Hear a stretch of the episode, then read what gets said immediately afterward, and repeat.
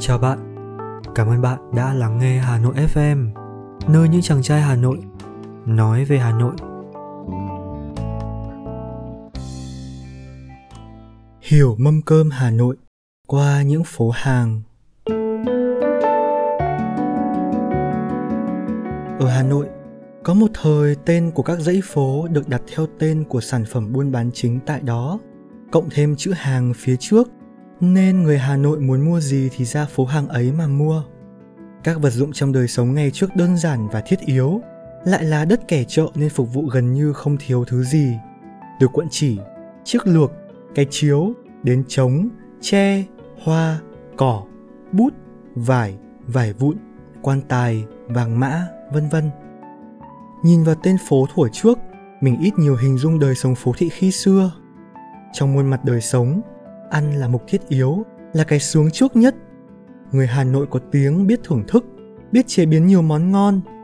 Du hành quanh 36 phố phường hôm nay, Hà Nội FM mời bạn cùng khám phá mâm cơm của người Hà Nội trăm năm trước có gì khác biệt và để biết thêm về phong cách ẩm thực của một lớp thị dân. Gạo nuôi sống người Việt nghìn năm nay. Do đó, gạo là mặt hàng được quan tâm nhất ở Hà Nội thời xưa cũng vậy, gạo không chỉ được bán thành một phố hàng, phố hàng gạo ngày trước, nay là phố Đồng Xuân, mà còn có hẳn một khu chợ bán gạo tập trung, nay là phố chợ gạo, nằm sát cạnh bờ sông Hồng, nơi các thuyền buôn dễ dàng cập bến để giao thương, đưa nguyên liệu ngon từ khắp mọi miền về cung cấp cho Hà Nội. Trong nhiều thập niên, khu phố chợ gạo là trung tâm lúa gạo sầm uất bậc nhất. Ngoài hàng chục hộ kinh doanh lúa gạo, Nơi đây còn có rất nhiều người hành nghề phu khuân vác gạo từ chợ đến các cửa hiệu ở phố cổ và những người làm nghề hàng sáo tức xay sát gạo. Phố chợ gạo tuy ít nhà cửa nhưng là địa điểm giao thương tấp nập. Cuối phố lại thông với khu vực trung tâm buôn bán cho nên có đông người tìm đến, dựa vào đó mà sinh sống. Gạo nấu lên tuy dẻo thơm nhưng ăn không thì khó trôi. Thế nào cũng cần thêm mắm, muối, thêm những thực phẩm bình dân khác ăn kèm mắm và muối được tập kết bán tại khu vực gần bờ sông như gạo, hình thành phố hàng mắm và phố hàng muối, cách phố chợ gạo không xa. Hàng mắm trước kia là hàng nước mắm, không chỉ bán mắm mà còn bán cá và các loại thủy sản bình dân khác. Ít người biết rằng ngày xưa ở Hà Nội cũng có phố hàng trứng. Đây chính là một đoạn của phố hàng mắm, nằm từ phố Trần Quang Khải đến Nguyễn Hữu Huân, tập trung nhiều cửa hàng buôn bán trứng. Trứng ở đây được đóng trong các sọt lớn, lót rơm và chở bằng thuyền từ Phát Diệm, Ninh Bình lên. Ngoài muối, mắm và trứng, các loại thực phẩm khác cũng thường được bán ở các phố gần bờ sông như phố hàng đậu bán các loại đậu hạt, phố hàng khoai bán khoai ở dưới chân cầu Long Biên, phố hàng giò bán giò chạy từ ngã tư bờ hồ đến ngã năm Trần Hưng Đạo. Trong mâm cơm người Hà Nội khi xưa tất nhiên cũng có thịt. Là thành phố nằm sát cạnh sông lại sở hữu nhiều hồ nước ngọt nên cá là nguyên liệu thường thấy. Hà Nội có phố hàng cá, nằm ở khu vực từ phố hàng đường kéo dài đến phố thuốc Bắc. Nhiều người thắc mắc tại sao phố hàng cá không nằm cạnh bờ sông? Thực ra ngày xưa, phố hàng cá chính là một đoạn sông Tô Lịch, hình thành chợ bán cá rất lớn nên có tên là trại Tiên Ngư, nghĩa là cá tươi. Sau này, đoạn sông bị lấp mới trở thành đường phố như hiện nay không chỉ có hàng cá, Hà Nội từng có làng cá. Đến thời Minh Mạng, vua bắt hán hóa tên nôm nên làng ấy đổi thành Gia Ngư. Ở khu vực phố Gia Ngư ngày nay, thời trước có hồ Thái Cực hay còn gọi là hồ Hàng Đào. Cư dân dựa vào nguồn thủy lợi của hồ này và hồ Gươm để sống nghề trải lưới. Người ta lại dựng cây cầu nhỏ bằng gỗ, bắc qua con lạch nhỏ nối hai hồ với nhau. Từ khi Pháp lấp hồ Thái Cực để xây nhà thì cầu gỗ không còn, nhưng nó tạo thành tên phố cầu gỗ như ngày nay. Thường xuyên sử dụng cá làm nguyên liệu. Có thể nói người Hà Nội xưa thích ăn cá và họ đã biết cách chế biến cá thành món ngon. Mê món cá đến mức đổi cả tên phố tên đường. Chuyện là từ thế kỷ 20, trên phố Hàng Sơn có nhà trung lưu họ đoàn bán món cá đem nướng thành chả. Nguyên liệu tươi và mùi vị cũng hết sức thơm ngon người ta nhớ đến phố Hàng Sơn chỉ nhớ đến món cá đấy, thành ra quen gọi luôn là phố chả cá. Ngoài cá ra thì còn vài loại thịt khác. Hà Nội có phố hàng thịt không? Theo sách Phố và Đường Hà Nội của Nguyễn Vinh Phúc, nhà nghiên cứu ghi nhận có một con ngõ tên là phố hàng thịt nằm ở cuối phố Hai Bà Trưng. Đây là ngõ cụt, xưa kia là nơi cư ngụ, buôn bán của những người bán thịt rong, phần nhiều là thịt lậu thuế từ các cửa ô đưa vào, còn để giết mổ, cung cấp thịt lợn với quy mô lớn thì có ngõ lò lợn ở khu vực ngoại thành phía Nam. Ở xa khu vực dân cư sinh sống, nằm trên phố Bạch Mai hiện nay. Hà Nội có phố hàng gà vì ở đây có những nhà chuyên buôn bán gia cầm như gà, vịt, ngan, ngỗng, gà tây, chim bồ câu, vân vân. Những nhà bán gia cầm này không mở cửa hàng mà bán hàng luôn ở trong nhà với những chiếc lồng to nhốt khoảng 5-6 chục con. Khách quen thường đến nhà mua. Ngoài ra, các loại gia cầm còn được một số gia đình trong phố đem bán tại chợ cửa đông một số thì sách đi bán rong các phố, vào các nhà và tiệm ăn là khách hàng quen. Có thịt cá, gà, lợn, nhưng trâu bò thì tuyệt nhiên không. Dễ hiểu đây là những loài gia súc lớn cung cấp sức kéo phục vụ nông nghiệp nên không được giết mổ, phải bảo vệ để phát triển trồng trọt. Từ rất sớm, vào thời nhà Lý đã có bộ luật hình thư cấm giết mổ châu bò bừa bãi. Rồi đến năm 1948, Chủ tịch Hồ Chí Minh lại ban hành sắc lệnh số 144 quy định cấm hẳn việc giết mổ châu bò trên toàn cõi Việt Nam. Đối với những châu bò già yếu hoặc những châu bò không dùng vào công tác được nữa, phải có phép của Ủy ban kháng chiến kiêm hành chính địa phương và sự thỏa thuận bắt buộc của ti thú y địa phương mới được giết. Cũng bởi hạn chế giết mổ châu bò, người xưa đã lấy thịt gà để thay thế cho thịt bò trong món phở, sau dần khai sinh ra món phở gà. Góp vào tên phố Hà Nội còn phải kể tới một con vật tuy nhỏ bé thôi mà hồn cốt của nó đã đóng góp vào món ăn tạo nên hồn cốt Hà Nội, thể hiện cái tài khéo léo biết chế biến, thưởng thức của người kinh kỳ, hẳn là rươi và món chả rươi. Phố hàng dươi hình thành trên bờ Tây của dòng Tô Lịch từ trước khi khúc sông này bị lấp vào cuối thế kỷ 19. Nơi đây từng có một bến thuyền. Hàng năm vào tháng 9, 10 âm lịch, người dân các vùng Thái Bình, Hải Dương, Hải Phòng Nam Định đến họp chợ bán dươi, do đó mà thành tên. Năm 1945, thị trưởng Hà Nội là Trần Văn Lai chính thức đặt tên phố hàng dươi và tên ấy còn giữ cho đến ngày nay. Nói thịt thì nhớ đến rau. Khi xưa Hà Nội không có phố hàng rau.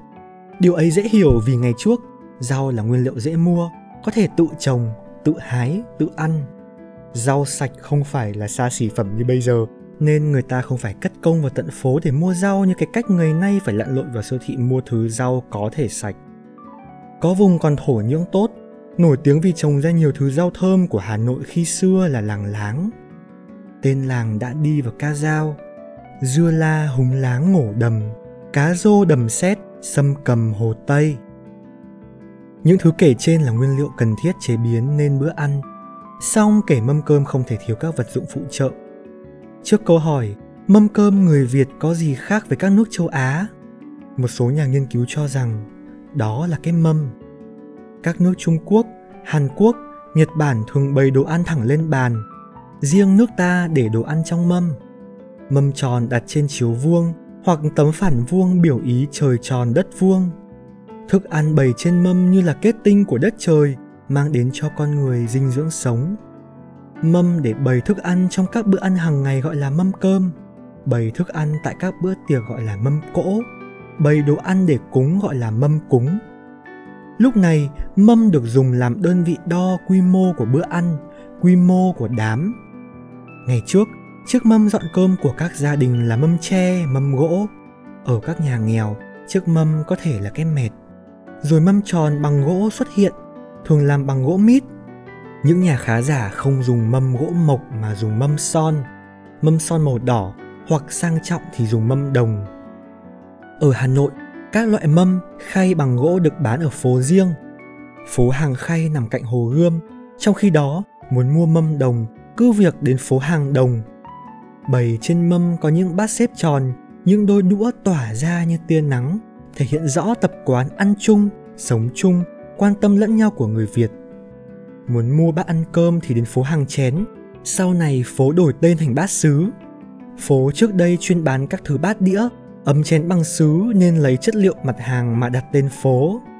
Gọi như thế còn để phân biệt với phố bát đàn cũng bán các loại bát, đĩa, ấm chén nhưng bằng chất liệu đàn, tức đồ gốm. Nếu người nội tướng, ý chỉ người phụ nữ đảm đương việc nhà, mua được chiếc mâm son, được trồng bát mới mà để đũa ở nhà cái ngắn, cái dài, cọc cạch thì như thế là chưa giỏi, chưa khéo, vì có câu vợ dại không hại bằng đũa vênh. Khi những chiếc đũa gỗ đã mốc sờn chút ít thì ngày trước, các bà các cô sẽ qua hàng đũa, được kéo dài từ phố Nguyễn Khuyến đến phố Quốc Tử Giám để mua những đôi đũa mới. Đũa ở đây làm bằng tre ngâm, đũa tre để mộc, đũa tre sơn son, sơn then, đầu sơn vàng hoặc đỏ được bán buôn cho các cửa hàng trên phố hoặc bán riêng tại các quầy trong chợ. Đáng tiếc rằng sau này, nghề làm đũa mai một nên tên phố hàng đũa cũng mất theo. Ngoài ra, để mua các đồ đựng trong gia đình thì nhiều. Nồi đồng bán ở phố hàng đồng, còn chum, chĩnh, vại, bình, lọ, vân vân được bày bán bạt ngàn ở phố hàng chĩnh. Để nấu nướng, có thể mua bếp ở phố hỏa lò, còn than thì có phố hàng than, cũng nằm ngay cạnh bờ đê. Cuối cùng, nói tới đồ tráng miệng.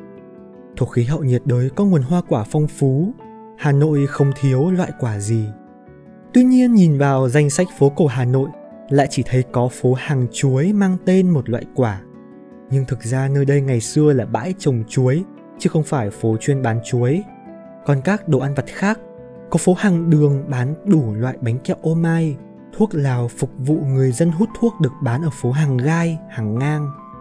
Trong khi đó, để phục vụ nhu cầu ăn trầu cao, ngày xưa có cả một phố hàng cao ở đầu phố hàng bé hiện nay. Về đồ uống, xưa có phố hàng chè với tên thông dụng là thôn Hương Minh, tức chè thơm ở đoạn đầu phố cầu gỗ. Các món chè tàu cũng được thương nhân Hoa Kiều bán nhiều ở khu vực phố hàng ngang. Thăng Long, Hà Nội Trung tâm kinh tế suốt hàng trăm năm thời phong kiến nên không gì không có. Bữa ăn nơi kinh kỳ phố hội hẳn cũng có phần đầy đủ, dinh dưỡng hơn. Người Hà Nội ăn nhã có tiếng, tiếng ăn ấy không hữu danh vô thực mà vẫn còn được lưu dấu, chứng minh bởi tên phố, tên đường hôm nay.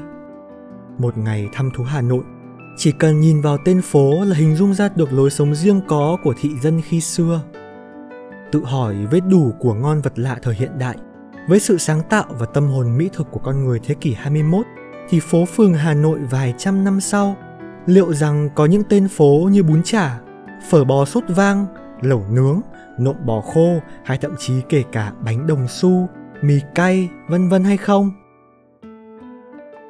Tất cả đều có thể nếu vượt qua được bài kiểm tra gắt gao của thói ăn uống vừa tinh miệng, vừa khó tính nhất đời của người Hà Nội. Chiều thứ bảy là lực quần áo thắt bóng bẩy. Anh chạy xe thật nhanh trên phố và suy nghĩ hôm nay đưa bé đi ăn món gì. Đời Tâm hồn ăn uống lại trỗi dậy dáng vẻ anh tuy có hơi gầy Nhưng lại biết cách thưởng thụ cuộc sống qua những món ăn ở nơi đây. Sau phố phường, những hàng quán bên ven đường Cách chót bình dân đến lạ thường Nhưng khi đi xa chẳng thể nào quên được Ngồi, ngồi quây quần ba bốn ghế nhựa bên cạnh một ly trà đá. Thêm tí ớt tí chanh buổi chiều hôm nay thấy sao đậm đà. Lang thang lang thang văn hóa ẩm thực con người trà ngang Ăn ngon, không thiếu tiền ít hay nhiều. Vỉa hè hay cửa hiệu, thì từ xưa đến nay cũng quan trọng hóa bằng không cần mỹ miều hạnh phúc cho em cũng chỉ đơn giản một điều là tình yêu yêu yêu yêu yêu.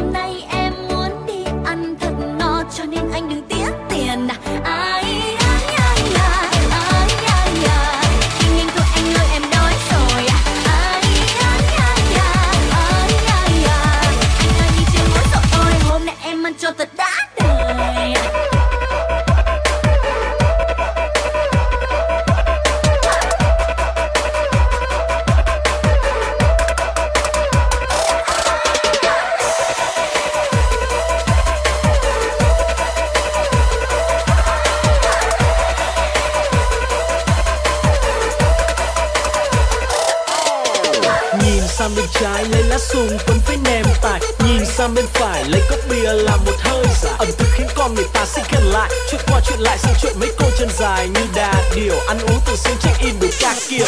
Kể ra tưởng hết cả buổi chiều. Lạc răng đến ngay bà triệu. Văn văn thắn ở ngay hàng chiếu. Nem một trong là ấu triệu bún đậm mắm tôm không thiếu phở là đặc sản lâu năm dành cho những con người sành ăn chẳng cần quảng cáo nhiều. Lang thang lang thang văn hóa ẩm thực con người tràng an ăn ngon không thiếu tiền ít hay nhiều vỉa hè hay cửa hiệu. Thì từ xưa đến nay cũng không quan trọng hóa bằng không cần mỹ miều hạnh phúc cho em cũng chỉ đơn giản một điều là tình yêu yêu yêu yêu yêu yêu. Như bắt bún Cảm ơn bạn đã lắng nghe tập podcast lần này của Hà Nội FM và hẹn gặp lại mọi người trong những tập podcast lần sau. Xin chào.